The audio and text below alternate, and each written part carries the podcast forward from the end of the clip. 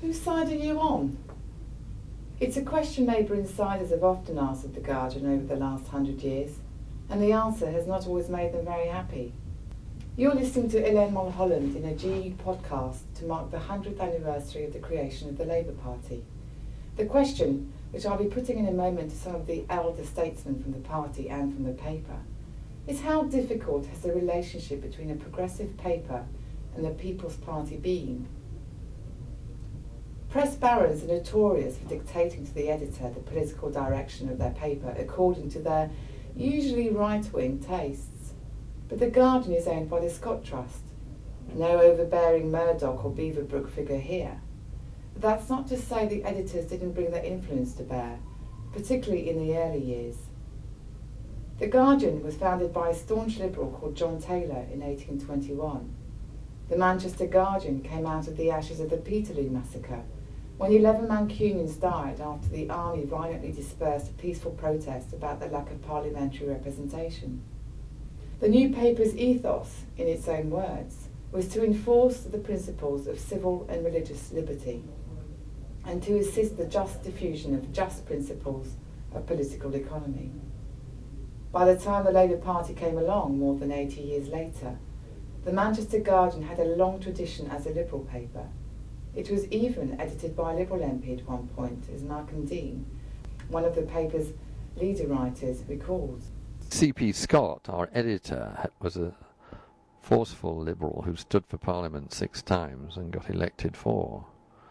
And that his diaries, he edited the paper while still being a Liberal MP for Manchester and used these amazing diaries where he'd come down to visit Lloyd George and hear cabinet secrets and never report them in his paper, but you could see them in his diaries.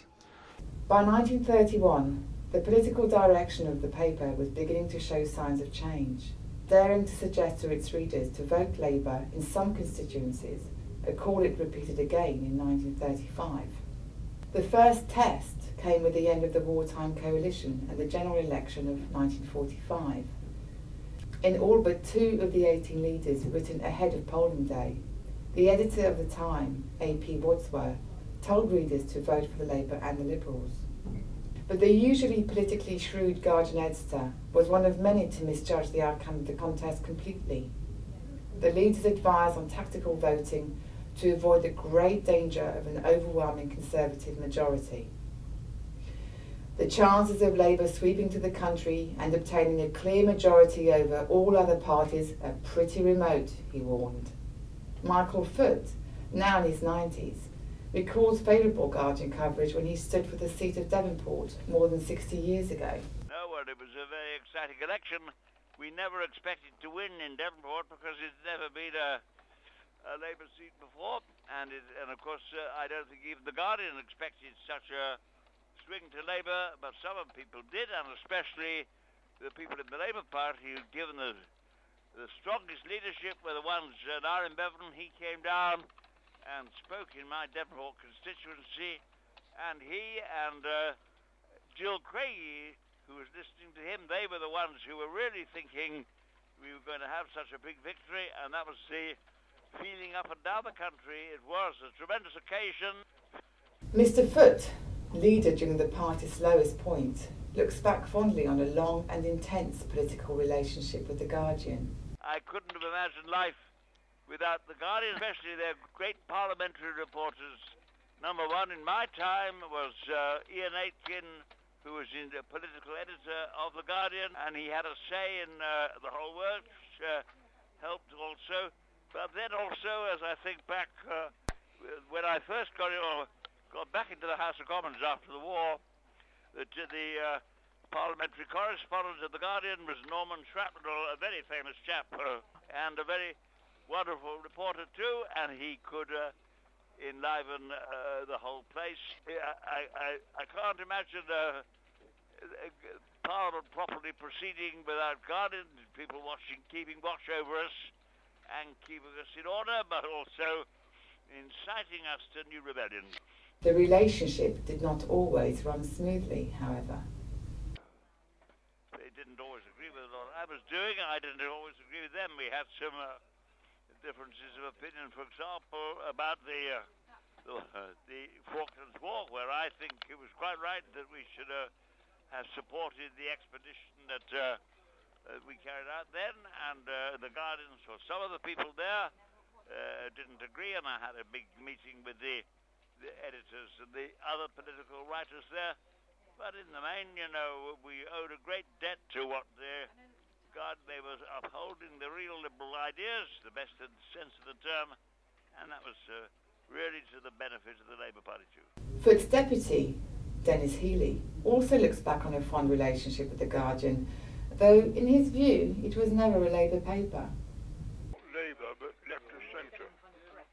It, I always regarded it as a liberal paper, but as you know, it supported Labour on most, most issues. I think it was fair. You know, I mean, one doesn't always agree uh, with anyone, including oneself. But uh, I thought, apart from Peter Riddell on the Financial Times, it was the fairest and most penetrating correspondence always. Tony Benn, a politician who became even more left wing as he grew older, doesn't believe The Guardian was ever a Labour supporting paper. The Guardian, of course, is, I mean, it's not a political party, it's a newspaper, it has its wide audience to consider. But I've always regarded The Guardian as sympathetic to progressive causes. I mean, it's not a Labour paper, certainly not a socialist paper. It's not very interested in or sympathetic to the trade union movement, but on broadly progressive causes.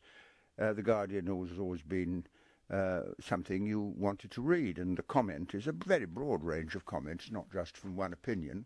And um, the Labour Party, everyone I know in the Labour Party, just regards the Guardian as uh, absolutely necessary to read every day, as I do.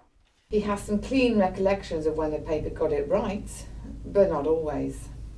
I think in 1945, when it was an overwhelming vote for Labour because uh, people wanted to reconstruct after the tragedy of the 30s and the horrors of the war, and that the the uh, Guardian is very sympathetic to that.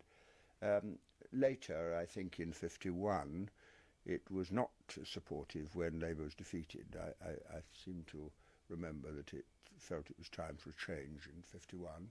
But it varies a bit. At the time of Suez, it was all right. At the time of the Gulf War, uh, uh it was uh, sort of a bit on the one hand and on the other hand, and we hope that wiser counsels will prevail, if you know what I mean. Broadly speaking, The Guardian has always supported the right wing of the Labour Party. I mean, for example, Aneurin Bevan, who resigned in 1951 over the rearmament programme, uh, was denounced by The Guardian, although actually Nye was right. There was no uh, threat, no Soviet threat. The whole Cold War thing was a myth. And uh, Nye was right, and it was the rearmament programme that destroyed the Labour Party in 1951. We couldn't afford it, it led to inflation and so on and so on. But Nye got the blame for it. And similarly, I think, when the SDP was formed, 10% of the Labour MPs left the Labour Party and joined another party with full Guardian support. And uh, they were never blamed for the defeat in 83. Oh, no, no, no, it was the left that was responsible. So, I mean, I found myself uh, taking a different view from the Guardian uh, leaders and much of the comment. Uh, because I think it is difficult for people still to realise that in the House of Commons you have votes and you have to decide what to do. And people have different points of view. You should listen with respect to all of them. And The Guardian, in that sense, does, because it publishes comment from across the political spectrum. But its own instinct is, broadly speaking, right wing Labour. Not surprisingly, Malcolm Dean disagrees. If he thinks of it as we're not a Daily Herald, which used to be a, a tra- the Labour movement's paper, he's right. We're not any party's paper. What we are, though, is a left of centre paper with its our own agenda, and we have consistently supported Labour uh, in most elections, sometimes reluctantly. In 1983, when the Labour themselves was saying their manifesto was the longest suicide note known to man, there was a good deal of reluctance, but but um, in my time, we've never supported the Conservatives uh, because we wanted a fairer society, more opportunity for people, more investment in public services, all of which in the 70s and 80s were ran against uh, Conservative tradition. Has the Guardian served as an influence on the Labour Party? The last word to Malcolm Dean. You have to be very careful about what influences a newspaper. I'm hoping I come to the end of 38 years on the paper in June and hope to write a book on this area. And I would say it's about media fingers in the social policy pie, and it will be not our own paper, but the tabloids and right wing papers who, through their misinformation and myths and plain downright lies, often shift attitudes to a much more right wing position and therefore end up with even Labour governments adopting in those areas where public fears can be fanned, like like asylum, uh, immigration, prison, penal reform, welfare, ends up with governments shifting policies too far to the right than they should be.